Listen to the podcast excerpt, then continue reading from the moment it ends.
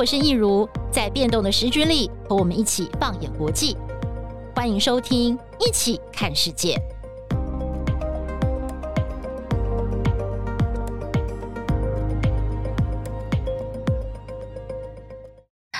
大家好，欢迎收听今天的《一起看世界》Podcast，我是益如。那英国的国王查尔斯三世的加冕大典哦，在这个台北时间的星期六傍晚登场，那场面真的是非常的盛大。它毕竟是七十年来再次的让全世界可以见证到一个这么隆重的一个英王的加冕大典哦。那今天呢，我们很高兴邀请到的是我们国际新闻中心的编译刘仁豪来到我们的节目现场。嗨，仁豪，你好。益如姐好，听众朋友大家好。呃，我们首先来聊一下，就是呃，那天人豪你有上班吗？那天那天没有，没有对不对？对，但是你有就是全程看完那个 coronation 的 coronation 的加冕大典。我看片段，你看片段，从头到尾看。哦、oh,，OK，好，我当时那天啊觉得蛮有兴趣的，因为我刚好那天在家，嗯、我就带着我的儿子哦，我儿子才。五岁多，快要六岁，我就带着他从头到尾把那个加冕大典看完了。而且我的小孩蛮妙的，他看得目不转睛，嗯，他觉得好有意思，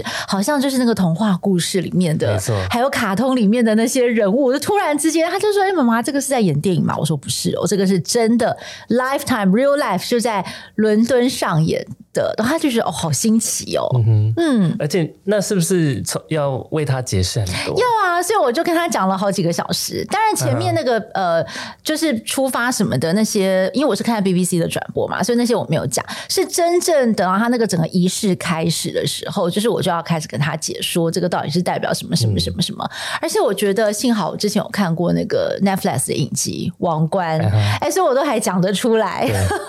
而且有很多跟小朋友。朋友差不多大的，嗯，的的王室小朋友，对对对对对，没错，蛮有感，他会觉得还蛮蛮有趣的。他特别问说，为什么那个呃，英王查尔斯三世的那个袍，就是他的那那件黄袍，后面要有这么多小朋友帮他拉，对，然后那些小朋友是谁？哦，其实我觉得其中都有很多的玄机哦。今天我们可以来跟我们的这个听众朋友好好的来聊一聊。好，那首先呢，就是可以请啊仁豪来帮我们讲一讲，你觉得这次的加冕大典有什么样的创新的地方？因为我们上一次看到英国的国王或女王的加冕大典，呃，应该就是七十年前了，对不对？嗯、就是英国女呃女王伊丽莎白二世那一次的加冕大典。其实那一次的加冕大典跟她的父亲那个时候比起来，已经有很多的改革跟这个创举，但这次有更不一样。我们先从这个最近的这一次来看，你觉得有什么创新之处是很值得跟大家来分享的？嗯，其实延续上一次女王的加冕，其实有一个一样的地方，就是上一次女王就首次的有这个直播转播，嗯，对，让所有人可以看到嘛。那这一次呃拜这个科技所赐，所以当然也有一个全程的转播。嗯，那最特别的。地方我觉得是呃，外媒点出来其实是它的多元性，嗯，因为其实查尔斯他就强调说他要拥抱多元的种族跟宗教，因为这就是英国现在的一个状况嘛，嗯，跟七十年前是一个很不一样的状况了，已经有非常多的种族，非常多的。宗教的呃信仰者居住在英国，嗯，所以他这一次就特别拥抱这个多元性。那外媒甚至认为说，哦，这个所谓的多元包容的价值，有可能就会成为查尔斯他未来这个掌权的的一个一个注解，一个代名词，他个人的一个代名词。包括他这一次的加冕，他就邀请了其他宗教的代表，像是佛教徒啦、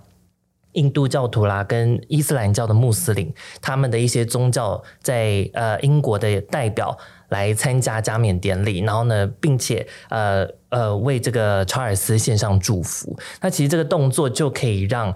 呃这个动作呢，透过电视转播，让所有居住在英国甚至全世界的人，这些不同宗教的信仰者，其实都看到这一幕，就是认同说这个英国王室其实是打开大门，愿意接受其他。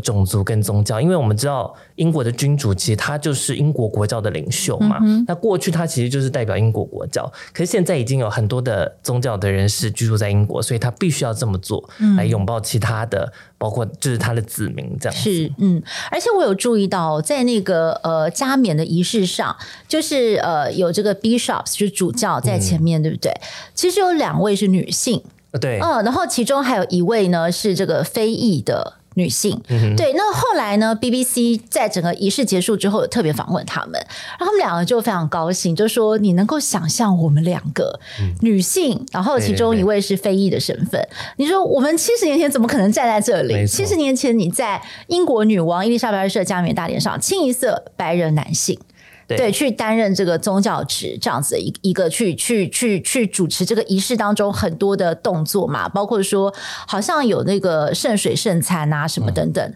结果这次就是看到女性，然后很多元的种族，大家都可以来参与这个盛事。其实也代表英国在此时此刻它的人种的组成，还有它这个多元价值的一个完全不一样的新风貌。嗯、对、啊，嗯，对，我觉得这个是还蛮酷的。还有就是刚刚就是仁豪有讲到那个全程那个直播的部分，我觉得这个也蛮蛮棒的，就是。因为我记得在七十年前呐、啊，嗯、当初好像是菲利普亲王，他很坚持，就是我们要来做这个电视现场转播。然后当时宫内的守旧人士很反对，说这这么神圣的仪式，这是这是这个是英国的女王，就是或者英国国王要跟神之间的约定，诶，怎么可以这样子转播出去？但是那个。菲普亲王就认为说，英国王室必须要与时俱进，要跟人民沟通，要得到人民的支持，要让人民看到这整个过程有参与感，这个对他们的王权的巩固是一个很重要的一个助力。他觉得王室必须要现代化。那只是我觉得在七十年前是透过电视转播，现在我相信很多人其实是在网络上看。对，所以我觉得这个演变也是蛮有趣的。对啊，说到这个转播，我记得就很有趣的一个桥段，就是抹圣油的那个阶段。对，七十年前在女王的时候，好像就是直播中断，没错，完全中断，不能让别人看。没错。那这一次，因为现代科技，嗯，你中断实在太奇怪了，所以他就在那个查尔斯周边摆了那个屏风哦，屏风，对，那个很漂亮的三格把它隔起来，对对对。即使是七十年后，现在这么进步的一个时代，可是这个抹圣油的仪式对于他们来讲，其实就是神赐予他的这样的一个权利的一个过程，嗯、所以是。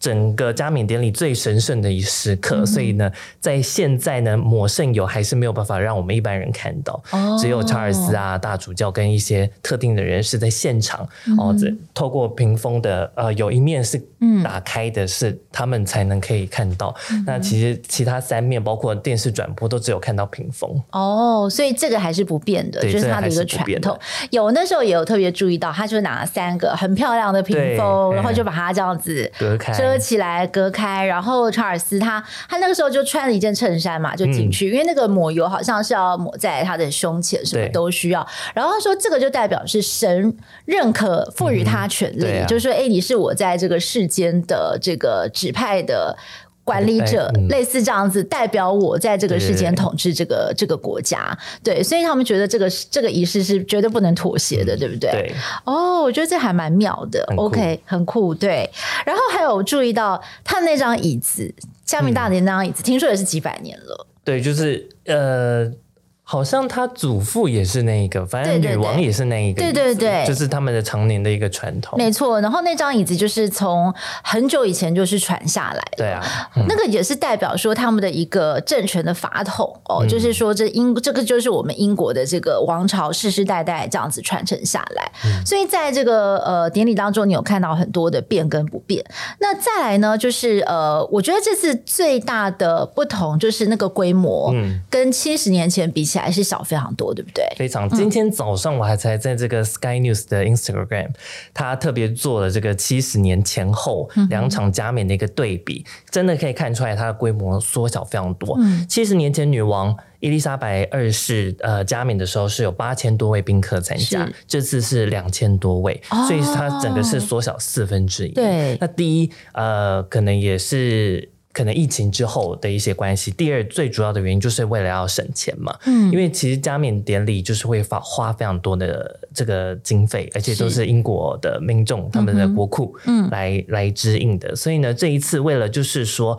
不要让呃外界有太多闲话的空间，那就把这个规模缩小。嗯嗯。那不过呢，还是呃大概三天的活动下来，花了大概一百亿台币的。经费来办理这样的一个加冕的活动。嗯那还是蛮惊人的，尤其是现在英国的经济状况很不好，因为通膨非常的严重。我记得我们之前在 Podcast 也有聊过，说英国人的生活就是水深火热这样子。然后，呃，我其实之前应该是跟立德聊了，因为立德有一阵子也在英国，就是出国在那边读书。然后后来我有听说有一些英国的朋友有讲说，他们的那个物价飙到，就是他们可能一天现在就只敢吃两餐，嗯，哦，就能省就省，然后。去哪里我尽量就不要搭车，打的我就骑脚踏车什么的，就是然后还有那个电价真的是高的很可怕，这样子，他们的人民的生活痛苦指数已经是非常高了。嗯、然后呃，没想到就是现在还有一个这么大规模，然后要花到一百亿台币，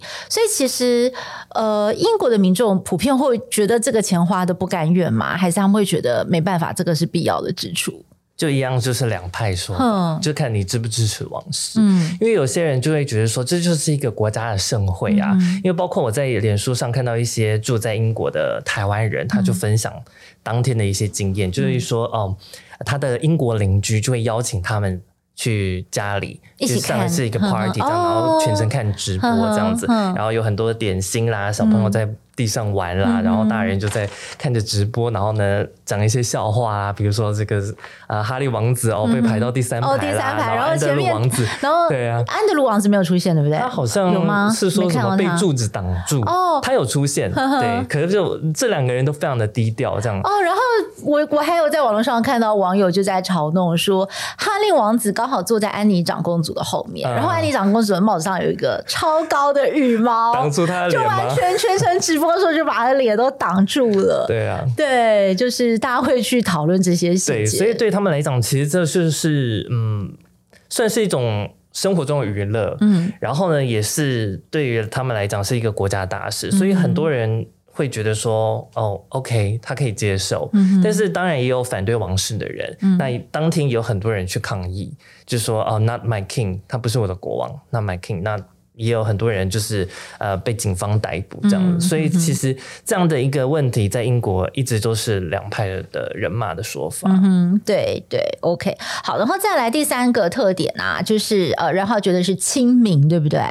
对，我觉得这是最大的不同，哦、尤其是在加冕大典的前一天，嗯、呃，查尔斯还有威廉王储夫妇都有出到白金汉宫外，在林荫大道来跟民众握手。那其实呃，有很多的王室迷，全世界都有，他们其实一个礼拜前就已经跑到白金汉宫外面搭帐篷，嗯、对，就希望能够卡位啊，然后呢，可以在当天见到他们，远远的见到他们一面。嗯嗯、但没想到就是在加冕大典前一天，这些呃资深的王室成员都出来来跟他们见面。嗯、那其实这这件事情就让大家觉得说，哦，他展现出一个亲民的形象。嗯嗯哼，因为这呃，在对于他，尤其是查尔斯来讲，他可能是人生最重要的一天的前一个晚上，嗯、他应该是必须要做非常多的准备，嗯、但他还是拨空然后出来要跟大家见面。对对对，所以就是呃。被说是呃有这个亲民这样子，嗯、那尤其是我们知道女王伊丽莎白二世，她一直最说的就是 “You have to be seen to be believed”，、嗯、就是你必须要让你的子民看到你，才能相信说你这个君主真的存在。对，那我觉得就是这一个举动，就是王室高级成员出来跟民众互动的这个举动，其实就是。完完整的体现了这句话，嗯，对，对，而且我我印象蛮深刻的是那个呃威廉王储跟凯特王妃，好像他们还有特别搭地铁，对不对？就是前前几天吧，然后就是跟民众互动，然后呃，大概就是在那个加冕大典前一两天，然后他们也是就是非常的亲民，然后就是呃到了那个酒吧外头吧，然后还有就是跟很多的民众打招呼，嗯，然后我我也。觉得就是你讲那个查尔斯呃国王查尔斯三世，他特别拨控出来这个，嗯、我觉得也让我觉得蛮有感的，因为我觉得君主在现在这个时代已经不是高高在上，他一直强调说他是 serve，对，对不对？嗯、我是要服务人民，我不是 rule，我不是要来统治人民的。嗯、那他们之所以还能存在，也全部都是因为有人人民的支持啊。对，如人民才是他们工作的核心。没错，对，我觉得他们应该是有很清楚的认知到这一点，要把人民摆在最重要的地方。嗯，我觉得就是有一个很明显的时代差异，尤其是加冕大典隔天，他们有所谓的午餐会，嗯、就是英国的民众他们都会在街上摆桌，嗯、就整个封街啊，然后吃午餐，或者是的感觉吗？对对，就像英式的板斗，英式板凳，然后公园啦，嗯、或者是自家后院呐、啊，就是像那种草地派对这样子。那呃，这一天其实像威廉王储啊，还有安妮长公主啊，跟这个爱德华王子，他们也都有到午餐会的现场来跟民众互动。嗯、而且你就可以看出，他们其实不是就是握手签名这么简单，嗯、他其实就是呃，试着跟每个他遇到的人有一些交谈，有一些真正的 conversation，、嗯、然后可能问问他一些状况等等。嗯、包括呢，凯特王妃也被拍到，就是有一个小女孩，嗯、她因为见到了这个。凯特非常的激动，然后就哭了。然后凯特自己也是妈妈，她就蹲下来，然后安抚她非常久，然后最后还抱了她。哦，只是说他们愿意花很多的时间去跟每个民众来进行一些互动。那这是也是在现场的民众他给了一个反馈，他就说他不是。就是走马看花，嗯、他是真的愿意来跟你进行交谈。嗯，我觉得英国王室啊，跟人民交心这件事情，嗯、他们真的是下足了功夫。嗯、我记得就是之前在那个英国女王过世的时候，就是我有一个香港的朋友，他就是觉得很感慨，他就跟我说啊，就是看到女王过世，其实很多的香港民众都非常怀念，然后心里也会觉得有点激动这样子。嗯、我就说，可是那已经是很久以前的事情，而且英国。女王就是跟你们这么的远，即便他们很多人在九七年之前呢，是处在呃，就是英国殖民地的时代，在香港来接受这个英式的统治跟教育，到底那个 connection 是什么？我就有问他，他说，他说其实英国的王室呢。真的就是很用心的在跟人民交流。嗯、他说他自己就拿过那个菲利普亲王的爱丁堡奖学金，爱丁堡公学奖学金。Uh-huh. Oh, 因为菲利普亲王他不是很相信就是年轻人要强健的体魄吗？对，所以他就设了这个爱丁堡奖学金。其实爱丁堡奖学金的奖励的面向很多嘛，包括科学啊、体育啊什么什么，全部都有。那我这个朋友他就曾经好像有去参加过爱丁堡公爵的这个奖学金的计划，好像那个。计划你还要去什么野外扎营啊，然后要训练你的体能，自己在野外的求生本领什么什么的。然后他说，这个训练完之后呢，呃，那个时候英国的王室，我已经忘记他讲的是哪一个成员了，但是应该就是呃英国女王的其中一位子女亲自到香港去颁奖给他们。然后在颁奖的过程当中，他就觉得 only so honor，就是。我我可以跟这个我在电视上看到的公主或王子握手，而且他这么亲切的还会跟我们交谈，然后问：“哎，你在这个营队当中我们学到什么有趣的事情啊？什么的？”他说：“光是那样子的一个很短的交谈，就会让他记得一辈子。”对，包括这个英国民众也有说，就是他们觉得很 honored，嗯，就没想到说这样的王室成员愿意花时间来跟他对话，嗯，嗯，对，对啊，所以我觉得这就是他们呃很愿意跟民众交心，嗯，对不对？就是他们跟民众站在，其实是真的很真诚的去跟你对谈，对，而且我觉得人有一种想要去仰望一个呃 model，有没有？就是就是说，虽然在一个民主自由的社会，我我觉得人类还是呃。很重视自己的个人权益跟平等，但是人类有一个天性，就是他们还是会很渴望。我觉得人类会很渴望说去仰望一个。一个 leader，一个 model 可以给他们 good examples。嗯、对，那英国王室他们在过去这么长时间，他们也试图要努力的去扮演好这样子的角色。我觉得，对，而且一如姐刚刚提到那个菲利普亲王他的一个奖学金，嗯、那这个查尔斯他在当王储的时候，他最有名的就是 The Prince Trust，、嗯、就是他的一个。王储的基金就是要帮助小年轻人对来追随他们的梦想，嗯嗯、所以其实他们在这一块，尤其我们大家都说查尔斯他当王储七十年，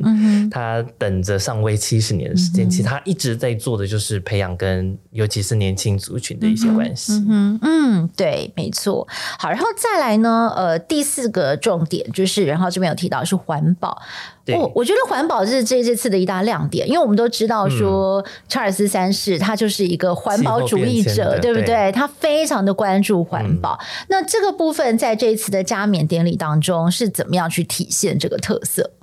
其实我觉得在这个环保，我是有打了一个问号在这边，哦、因为我觉得他其实，比如说我举个例子，他说这个加冕游行的时候，在前面领队的那个威尔斯十字架，对、嗯，它中间是使用一些回收的木材，嘿，或者是再生银，然后呢，典礼的鲜花它就是永续花卉，就是说你不会典礼结束就全部呃丢掉丢掉，那。包括他不坚持不使用所谓的花泥砖，就是让花插在上面的一个像塑胶砖，那、嗯、它是一次性的塑胶，嗯、所以他们就坚持不使用。嗯、再来就是有特别提到说，这个查尔斯他的配件的腰带啊，还有手套，都是沿用他祖父乔治六世的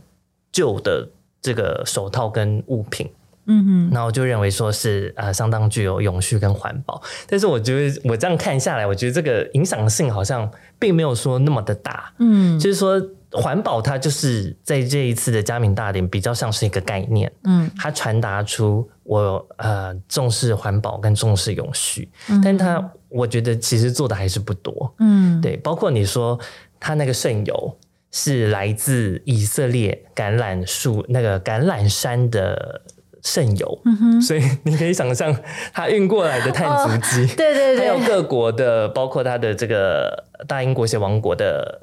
领导人，哦、他们都出来参加，那个碳足迹就是每个人都私人专机，对对对，所以对呃，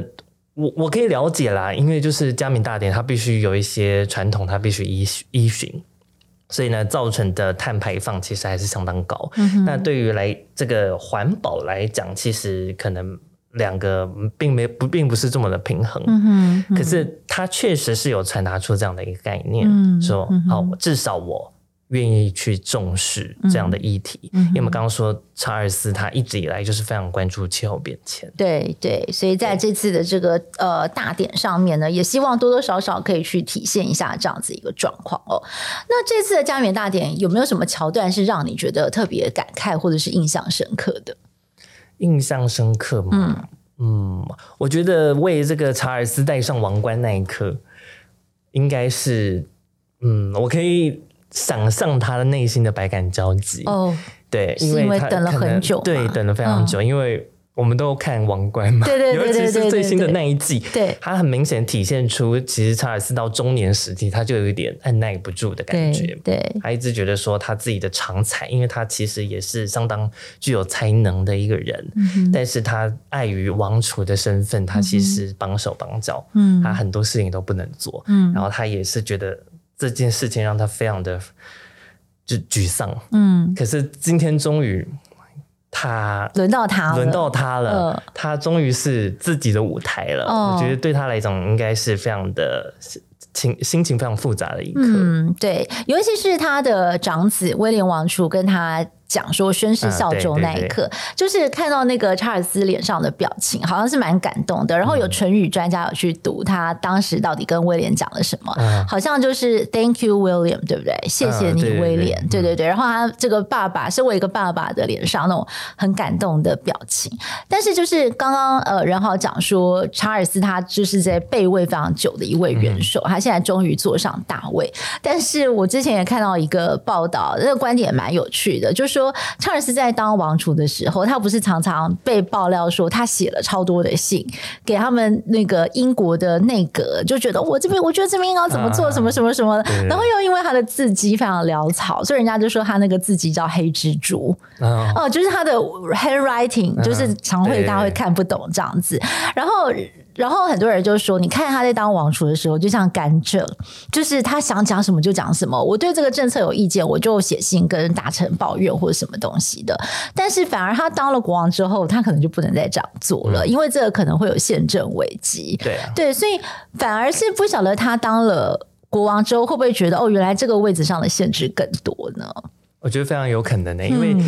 嗯嗯，就是刚刚讲到那个唇语的部分，包括后来大家就捕捉到他搭金马车要到这个西敏寺门口的时候，嗯、他还在这个金马车上等待。对，然后就看到他好像有点很不耐烦的 一直在 murmur，跟那个卡梅拉在 murmur。然后后来就是解读他唇语是说，哦，就是什么都要等，很 boring 这样子。他说从来就是没有就是。没有准时的时候，然后什么都要一直等，一直等，很 boring，这样。就是感觉就是说，因为其实他有一点，有时候脾气来的时候的那个时刻，其实过去经常被捕捉到，包括呢，他那时候去年登基之后还没有加冕的时候，他签名。签名，然后那个那个那个 ink 笔对就断水了，然后他就直接摔了那个那个钢笔，其实这一这些小动作其实都有被捕捉到，所以对他来讲，可能这个。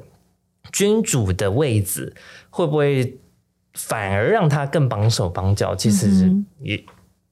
很难说，很难讲。对，讲、啊嗯、到那个金马车啊。对那个是真的是黄金打造的，是不是？看起来真的是很华丽，嗯、但是好像我、嗯、我们我以前有看过，好像呃，伊丽莎白二世有曾经抱怨说那个马车很不好坐，对不对？对，每个人都这样说。哦，嗯、哇！可是那个马车看起来真的像童话故事里面的马车，啊、就是超级富丽堂皇，然后久久就是要拿出来 showing off 给大家看一下，对说我们这个皇室的这个排场跟阵仗。嗯，OK。我自己可以分享一下，我觉得在这场大典当中，让我觉得更觉得感触蛮深的，就是看到卡蜜拉被加冕的那一刻，嗯、就是那个王冠戴那个后冠戴到他头上那一刻，然后我就在想说，或许在那一刻，全世界有很多人的心里都有在想说，假如。不是他，是另外一个人，嗯、是戴安娜王妃，会是什么样的场景？对，对我觉得那个超感慨的，尤其就是呃。就是过去这几年，就是追了很多英国的历史，就是像是王冠这样子的一个呃非常高度还原当时发生的经过。嗯、然后，其实我觉得在至少在我们这个时代，我们都对这个戴安娜王妃还是有印象的。包括说我印象很深刻，她在一九八零年左右嘛，她结婚的那个那个画面，我都还印象很深刻。那个不是说我后来去看了他们结婚的那个影片，不是哦，是当时他们。结婚的时候，那个电视转播的时候，对我那时候来讲，我那时候就就一个小孩子啊，嗯、对不对？就是三四岁，但是看到以后很震撼呢，会记到现在，觉得哇，就是真的是好梦幻哦，王子公主。然后我妈妈就会讲说啊，你看他们就是很开心啊，在那个英国有一个王子娶了一个公主，什么什么什么的，完全就是。对小孩子来讲，那个就是一个童话故事。然后接着慢慢的，你就看他们的婚姻失和。然后到了一九九七年，戴安娜王妃在巴黎的那个隧道里面，因为狗仔队的追逐，然后出车祸丧命。然后呃，到那个葬礼，就是威廉跟呃。哈利还走在那个后面，对，走走在那个棺木的后面，那个非常哀凄的画面。然后我就觉得，哇，那那个还有就是卡蜜拉这个角色嘛，从以前是一个很多人都在批评、在骂的，人家说他是个小三啊，破坏人家婚姻。还有那个戴安娜最著名的专访，BBC 的那个专访，讲说他是我们的婚姻很很 crowded，因为有三个人，从一开始就是这样。哦，然后我就觉得，然后看到卡蜜拉戴上后冠的那一刻，我相信就是很多人的脑袋中会像我这样子，会有跑马灯，就这样整个整个跑过去，就觉得哦，how dramatic。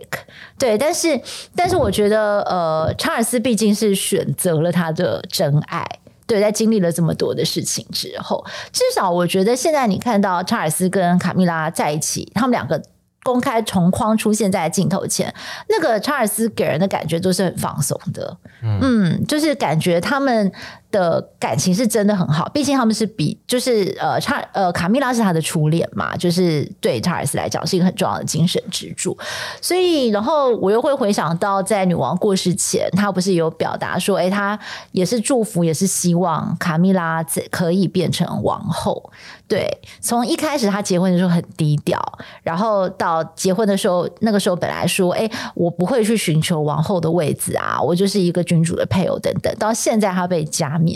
嗯，我就觉得他这一路走来，我可以说，就真的是也是属于卡蜜拉个人的胜利吧。我觉得，我觉得对他来讲有点不公平。嗯，因为其实，嗯，因为大家非常喜欢戴安娜王妃，嗯、所以就会对他有更多的仇恨。嗯，可是呢，又非常的男女不平。嗯，因为大家。主要攻击的是卡梅拉，嗯，但是比较少人攻击的是查尔斯，对。但是这件事情绝对不是一个人的问题啊，嗯，对。对，其实应该是可能三个人都有各自的一些问题，嗯，最后导致这样的一个结果，甚至是整个王室，对对，整个王室，然后社会的造成的一个因素，舆论的压力等等，嗯，所以呢，其实大家把矛头都指向卡梅拉，其实对他来讲也有一些不公平，嗯。那再来就是说，这个其实他这些年来，他都是非常的默默的支持查尔斯。嗯，嗯，那他就是，其实女王也有提到说，他就是默默的付出，然后呢，也非常的完整的，呃，就是完成他王室成成员应尽的责任，他都有做到。嗯嗯，那其实他们也就是低调。嗯，不希望太高调的一些张扬。嗯、那其实，在这一次，其实有个小动作、哦嗯，就是本来这个女王过世之后，查尔斯登基，那卡米拉是叫 Queen Consort，嗯，就是这个国王的配偶这样子。那现在可是在加冕典礼的那个邀请函上，它是变成 Queen Queen 卡米拉。对对对，对于中文翻译来讲，可能没有那么大的差别。可是英文来讲，就拿掉了那个 Consort。其实对他来讲，其实应该有一种进阶、更进阶的感觉。Uh, uh, uh, 因为其实你像呃，伊丽莎白女王好了，她也是 Queen Elizabeth。对。然后呢，那现在她也是 Queen Camilla。对。其实就英文来讲，它就是一样的字。嗯哼。只是因为中文来讲，我们会说哦，女王嘛，因为她是君主。对。那现在君主是国王，然后她是国王的配偶，所以叫王后。嗯。但是其实对于呃。他在王室当中的地位，其实应该是有更进一级的。嗯哼，对，没错。所以我觉得我看到那一刻，就真的是会很百感交集。我刚刚为什么会说，其实我觉得这个他们之间的这个婚姻上面的问题，可能是整个体制的问题，嗯、是因为呃，其实当初。查尔斯跟卡米拉在一起的时候，是英国的王室是反对的，因为他们觉得卡米拉不够格当王后，往未来的这个皇后。嗯、那所以，所以他们就用了一些方法，例如说把查尔斯调调离这个呃伦敦，就是让他们比较少机会可以相处。然后呃，有一点点像是嗯，希望他们不要在一起了。然后同一时间帮他物色更适合他的人选，但是没有想到最后，因为他们的心灵还是最契合的还是走在一起。当然，我觉得这个过程当中有很多的，就是说，在王室当中，你的婚姻好像不是你自己可以选择的哦，就你就是要去做出一个他们认为对国家利益、对王室有利的、最有利的一个组合，但是这却牺牲了。个人的 happiness 那个幸福感，对，所以到后来他们可能也是痛定思痛哦，慢慢的到现在的这个 generations，我们看到呃王室也接受离婚，然后也接受他们呃孩子对于自己的婚姻是有很高的自主权等等，嗯、对，我觉得这些可能都是一个一个改革吧，也就是说王室现在表现出来其实就是一般的英国寻常家庭会碰到的问题。对不对？就是我们可能在这个家庭上会碰到问题，婚姻上碰到问题，诶，王室也不例外。其实他们在这这个部分，他们也是人。可是他们的改革速度可能没有大家想象那么快，这么快。毕竟还是出现哈利梅根这样的一个问题。嗯嗯，对啊，所以就是慢慢的在改变，嗯、但也许嗯，它的速度还是、嗯、因为毕竟王室它是 institution 嘛，对对对，它整个要变动的速度就会缓慢许多。嗯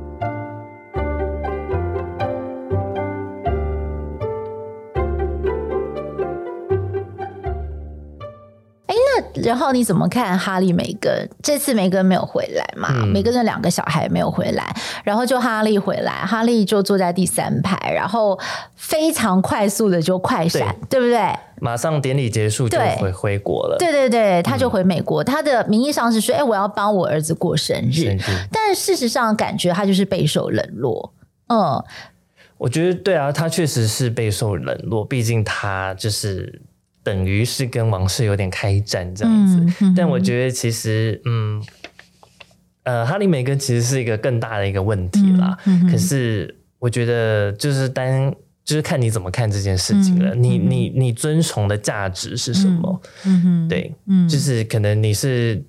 你觉得现代价值就是自由选择，那就会比较支持哈利梅根他们的的的的一个做法。嗯、但是其实他们的做法，他们去追求。嗯，要就是不要再受到控制这件事情，其实我是蛮推崇的，嗯、因为毕竟他们确实待在王室当中，一定是遇到非常多的攻击，嗯，或者是有一些内部的排挤，嗯，这个很，我觉得是完全完全可以想象的啦，嗯，那可是他的做法是不是真的是那么好的吗？嗯、其实还是有待讨论的，嗯、因为他其实等于说跟王室开战，也跟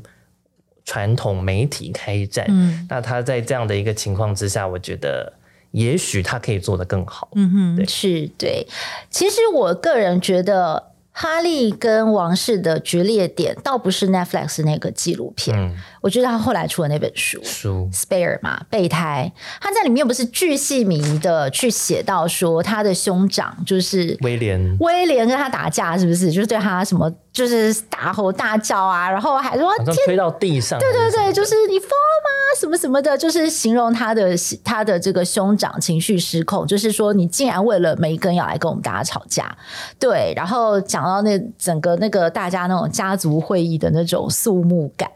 对，然后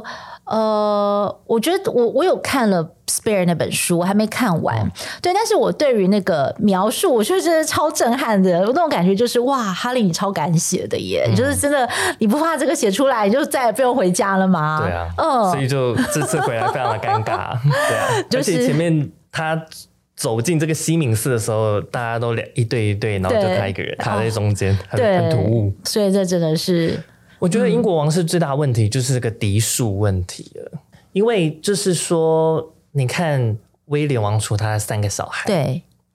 你这么小路易，你不觉得他就是一个自由的灵魂吗？对，他就是尽情的，他可以恶作剧搞怪，然后呢，大家都会说哦，他就是。哦好可爱非常可爱啊，嗯、然后抢走大家的目光。对，大家对于乔治就是有一种嗯、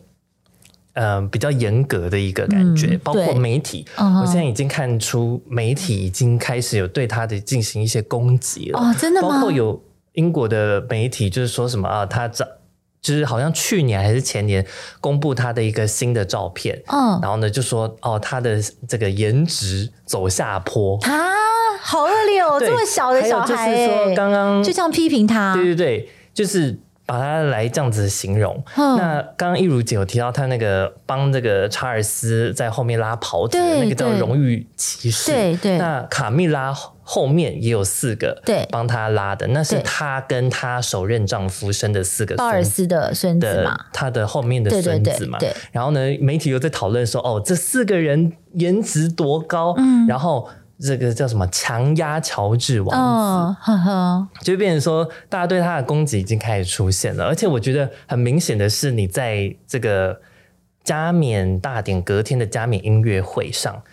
就看到乔治其实他是一个很受拘谨的一个人，嗯、因为大家那时候都玩的很开心，嗯、包括查尔斯他自己也站起来，嗯、然后呢随着那个 tempo 起舞，然后这个乔治跟他的妹妹。夏绿蒂公主就是坐在一起，嗯、可是你可以看出夏绿蒂很开心，嗯、还跟着唱。嗯、但是乔乔治就是有点板着一张脸，这样子，哦、就是他有有点严肃，你知道吗？哦、我就我就觉得有有可能是我想多，但是我觉得说他作为一个他就是呃威廉之后的下一代的传承人，第三位嘛，对，他现在是第三第二哎，第一顺位继承人就是他爸爸，嗯、第二顺位继承人就是乔治啊，对，应该是对。对然后呢？那本来是哈利嘛，可是因为往上递补了一阶之后，就变乔治了。那他作为这样子，总有一天会登上王位的一个人来讲，我觉得他父母对他的期待、期望，还有对他的管教，包括整个王室对他的一个管教，应该是更甚。他其他的弟妹的。哦，对，对你你很你很明显可以看出来，路易就是很自由，对，很 free，就很像哈利啊，哈利小时候，对啊，对对，就很像哈利。嗯，那乔治就是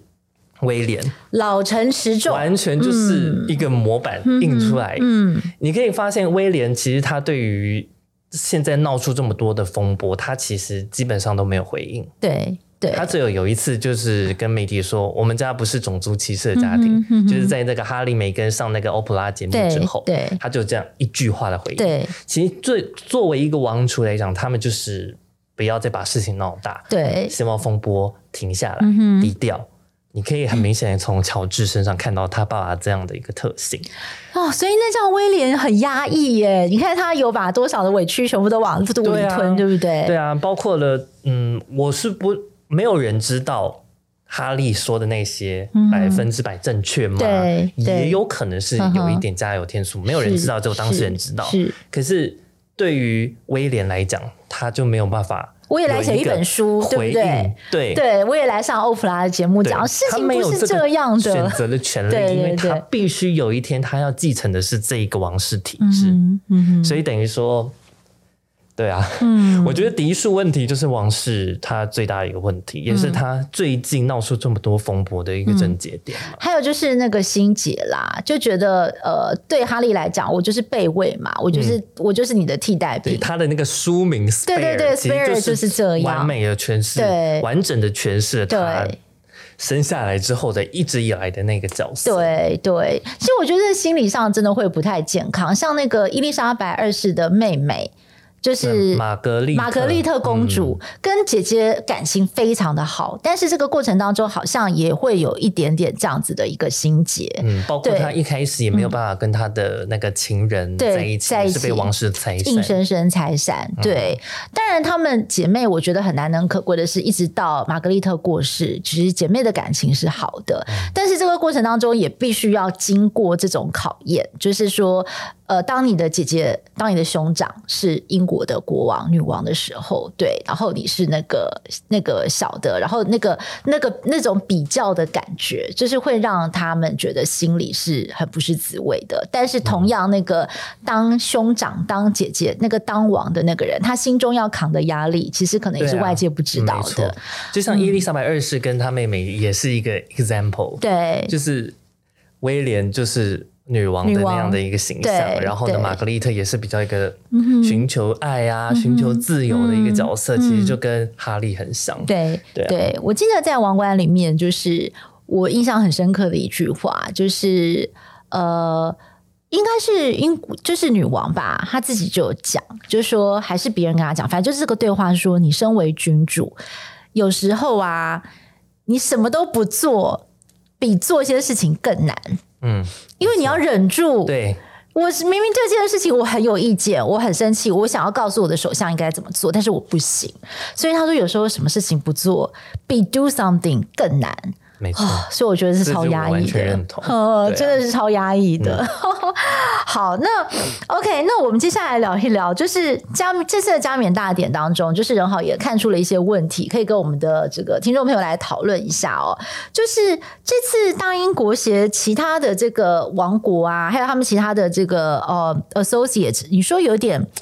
意兴阑珊吗？对，这是外媒给他们下的注解。OK，兴趣缺缺、嗯。怎么说？因为呢，呃，我们知道说还有十四个国家把他们的国家元、嗯、以英国君主来当做他们的国家元首，叫做大英国协王国嘛。那其实这些王国里头已经有非常多的声浪，就是要寻求共和制，嗯嗯、包括我们认为呃相当倾倾向王室的，像是加拿大、纽澳、嗯，其实都有这些呼声。是。那包括他们的领导人过去也曾说过，他说走向共和制绝对是一个未来的方向。嗯、但是问他说什么时候要举办公投，他就说不是现在。不知道，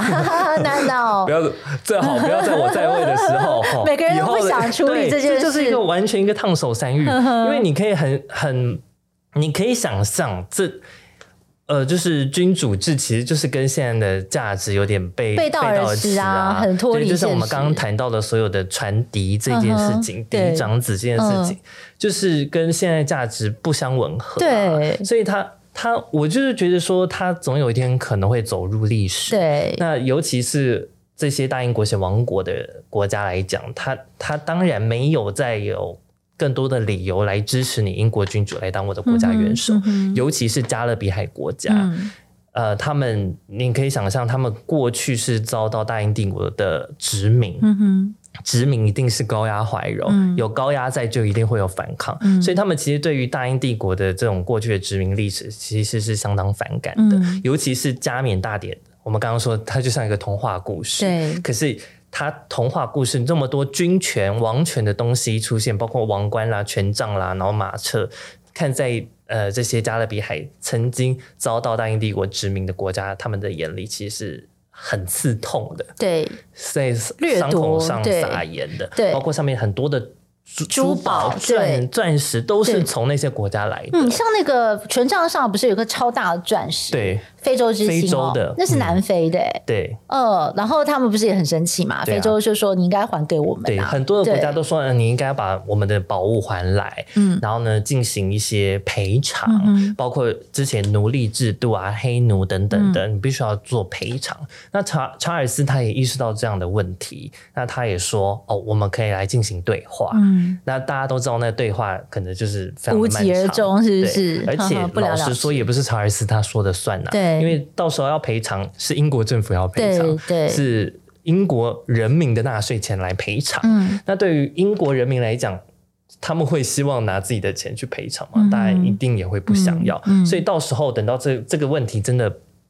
大爆发的时候，我觉得。呃，对于英国王室来讲，他在英国自己里面又会面临到更新的一个危机，嗯、因为大家谈到钱就会伤感情嘛。对，你看，对你看这次台湾就是普发六千，因为税金有多，大家都很开心。是，那大家会宁愿英国民众会不会也想要说，哦，那您宁愿把税金拿来普发，而不是去赔偿给其他国家，或者是拿来办？一些富丽堂皇的王室典礼，对对对，所以对于他们来讲，其实这样压力就很大了。所以呢，就是外媒就是下了注解，就是说大英国协王国是兴趣缺缺了，包括像是尤其是牙买加啊等等的国家，嗯、他们就一直吵说，呃，牙买加可能明年就要举办公投，嗯、看是不是要来脱离，就是选出自己的一个。这个国家领袖、嗯、国家元首，嗯，OK，好，然后再来呢，当然每次不免就要讨论到的就是这个英国王室存废的问题。哦，还有王室存在到底有什么意义？我们刚刚在节目中有稍微聊到，说那个王室的存在是一种精神的象征哦，可能就是说可以去鼓舞人民，人民有一个 look up 的一个 model 跟典范，嗯，但。但是，的确，在二十一世纪的现在，就是大家在思想上的觉醒啊，然后就是有了这个民主、自由、人人平等的观念，所以也会觉得，我为什么需要去仰望这样的一个 model？这个 model 它到底代表什么？对，这中间也是有很大一个讨论。那这部分就是，呃，你会怎么去看这个王室存废的问题？其实，王室君主它存在，就是现在。就实际面来讲，如果先不谈说它的娱乐效果啦，嗯、或者是精神的象征，嗯、它实际的效果就是维系大英国协、嗯、大英国协王国，嗯、还有就是英国国教。但是你可以发现，现在大英国协王国很多大家就是蠢蠢欲动，想要脱离嘛。那英国国教的影响力。也没有那么大了，因为现在英国的里面的这个人口的组织已经跟过去七十年来讲，已经非常的截然不同。所以他们的宗教也非常多元，宗教多元了，种族也多元了。嗯、所以对于一个呃，他要英国国王、英国君主要统领国国教的这个用意，其实已经没有那么大了。嗯、然后呢，他要维系大英国协、大英国协王国的用意也没这么大了。嗯、因为其实对于他们来讲。过去有很多国家退出大英国协王国，选出自己的国家元首，但是他们还是搭，呃，还是在这个所谓的大英国协里头，嗯、他们每年还会举办所谓的大英国协运动会，嗯、其实它就是一个作为一个维系。经贸的一个维系，对，所以对于他们来讲，其实说是是有利益的，是。可是现在大家都急着想要脱离的一个情况之下，那英国君主他维系的功能就大幅减低啦，嗯、那它实质上的意义存在的意义就真的很少了。嗯哼，那你会如果去呃看他的一些专访。包括安妮长公主，她在这个加冕大典前有接受专访，你会发现英国资深王室成员他们都会说两个字，就提到说他们要拥护君主。这第一个就是刚刚我提到 service，嗯哼，服务，嗯，再就是 continue，呃，就是这个所谓的延延续性，嗯，就是一直以来的一个一个一个延续嘛。嗯、可是你就会说 service 到底是什么 service？嗯、大大部分就是去剪彩，嗯，然后呢？演说，嗯哼，对，我们常常会说哦，哪个王室成员啊，菲利普亲王他一年参加了多少的上百场的这个王室活动？可是对于这个 service 来讲，民众到底可以呃获得什么样的一个 service？嗯哼，其实大家都会去讨论这个这件事情，就是他们实质意义是什么？嗯，那如果撇除掉实质意义来讲，就是说，它就真的只剩下一个精神象征，嗯，包括带来一些维系民心的一个作用。包括我们说，现在它的加冕跟七十年前有一个相似之处，就是七十年前的时候是英国女王她加冕是在二战之后嘛，嗯、虽然有过几年了，但是其实还是在呃一个百废待举的一个阶段，嗯、所以呢，对于那个时候来讲。女王她的加冕其实是有一个凝聚人心的一个功能，对，那现在也是一个疫情之后复苏百废待举的一个时刻，嗯、尤其是英国正在经历一个相当困难的一个阶段，对，尤其是他们经济，是。它甚至经济的规模已经衰退到被印度超越了，它、嗯、过去的殖民地超越了，嗯、所以这一次查尔斯的加冕，它确实是可以带来一些为国内英国国内带来一些正面的效果，嗯、可是。这个效果并不是长久的，嗯、它就是一个短暂的一个大家一个一个心情的抒发。嗯、包括你我们刚刚说到，大家可以看看着转播，然后茶余饭后谈笑、嗯、等等。可是它的实质作用就很低了。嗯嗯，了解。对，倒是啊，我觉得这个加冕仪式看完以后，我还有另外一个感想，我、嗯、就是我觉得他的那个仪式。应该已经简化很多了，但是它该保留的传统那个精神还是在的。那我觉得英国是一个很重视传统跟仪式感的国家。那透过这样的一个仪式感，其实我觉得也是一种凝聚人心的力量。就是仪式感，其实有有人解读说，这个就是人类的一个文明、精神文明的。保存跟象征，因为你重视这些仪式感，你尊重传统，所以呢，其实呃，你也会对自己的这个精神道德有更多的要求。对，所以我觉得这个也是蛮有趣的观点啦。所以英国就是一个呃。很重视传统，但是他们又希望能够呃，在这个新的时代当中有创新跟突破的国家，所以也就是因为在这样子的情况之下，王室可以留存到现在。嗯、但是至于它未来会怎么转变，其实我觉得呃。英国王室是一个很聪明的王室。我们看到他在这个二战之前，呃，一战之前不是在欧洲有很多的民族自决嘛？就是推翻了很多的王室，因为那些王室可能呃都是搞得天怒人怨啊，然后不懂得去体察民心，所以就就倒了。但是呃，有人观察英国的王室，因为他们非常聪明，他们看到了 What happened in Europe，就是他的那些表兄弟姐妹在的那些欧洲王室发生了什么事情，所以他们就回来改。呃，改革自己就是去贴近民众的需求，嗯，所以呃，我觉得王室的存废其实就是看英国人民跟王室之间的一个契约跟默契，没错，有没有互相需要？对，因为我周末的时候就看了，刚好看到了两个影视作品，嗯嗯、然后呢，呈现出完全截然不同的一个观点，嗯、一个是他在讲朝鲜。古代朝鲜的王宫里面的故事，嗯、它是有一点穿越的成分。嗯、然后呢，是一个呃年轻的这个皇后，嗯，哦，她接受到现代的思想的洗礼，所以她要大刀阔斧的改革，推翻所谓的大王大妃，就是、嗯、呃皇上的母亲的母亲那一代，嗯、她就是固守传统。然后呢，坚持呃后宫的女性应该要怎么样怎么样。可是你就会在这个作品当中，就会很明显看出来，它的主轴就是现代要推翻过去的传统。嗯，嗯，好，那可是我又看了另外一部电影，是在讲呃教廷。嗯，他曾经要在这个一九呃九零还是八零年代的时候，要取消他长久的一个叫做首席驱魔师的一个职位，嗯、因为。教廷里面的年轻一代认为说，教廷还保留这个驱魔士的职位，会让外界觉得说他们就是很传统、很老旧，所以想要去推翻。你说的驱魔师是像大法师这样子的那个驱魔吗？对对对，驱魔师，驱、哦、魔师，对，就驱魔的那个神父这样子。哦、那。呃，可是最后那个电影给大家的印象就是，哦，驱魔是有它存在的必要，哦，必须要延续它这个传统性，嗯嗯、所以你就会发现说，它同样是在探讨现代跟传统的一个摩擦，可是两部的影视作品是呈现完全不同的一个结果。那我我我就在想说，这件事情为什么会有这么大一个差异？其实就是它的 narrative，、嗯、就是它叙事的方式，所以影响到你。观影者的一个想法，嗯、所以就是像一如姐刚刚讲的说，王室他接下来要怎么走，其实就是看英国人的民心，对。民心所向，对，到时候到底会怎么样的一个发展？嗯嗯、可是我我我自己觉得啦，就是英国王室可能总有一天还是会走入历史。嗯，嗯，没错，对，毕竟是他他、嗯、的一个存在，就是跟历史有点相反。对对，跟历史的潮流是相反。对对对，可是我、嗯、我并不认为有哪一个政府会去下那。剁下那一刀，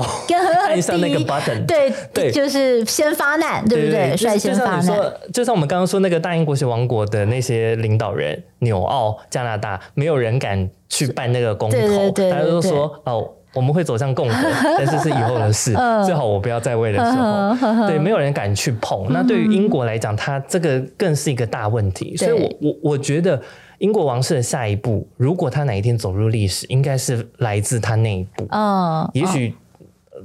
传位到也一个相当现代化思想的一个君主，呵呵他会认为说，嗯，他要带领英国的王室走入历史。嗯，对，就像我们之前谈到在女王呃驾崩的时候，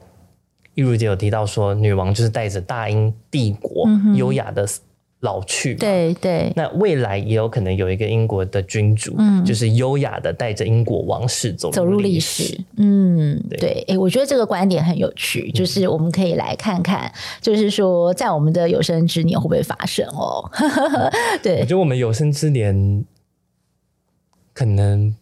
不，我我不确定，嗯，啊、还不晓得，对、啊、对对对，嗯、当然最后还是回归到说，这个就是看英国人民最后的决定啦。对，对，OK，好，那今天非常谢谢任豪来到我们的节目现场，跟我们畅谈这次的这个加冕大典的这个看点还有亮点哦。嗯、那么也跟我们讨论到了很多，我觉得是很有意义的对话，包括说英国王室的存废，嗯、那存跟废之间就是大家思量的点在哪里？对，嗯，OK，那我们也很欢迎我们的听众朋友或观朋友，如果大家有任何的 feedback，也欢迎在我们的脸书粉专或者是 IG 留言，也别忘了每个星期天的晚上，在我们台视新闻台一起看世界，也准时跟大家见面，会带来一周的这个国际新闻的深入分析。那我们一起看世界 Podcast 就下次再见喽，拜拜，拜拜。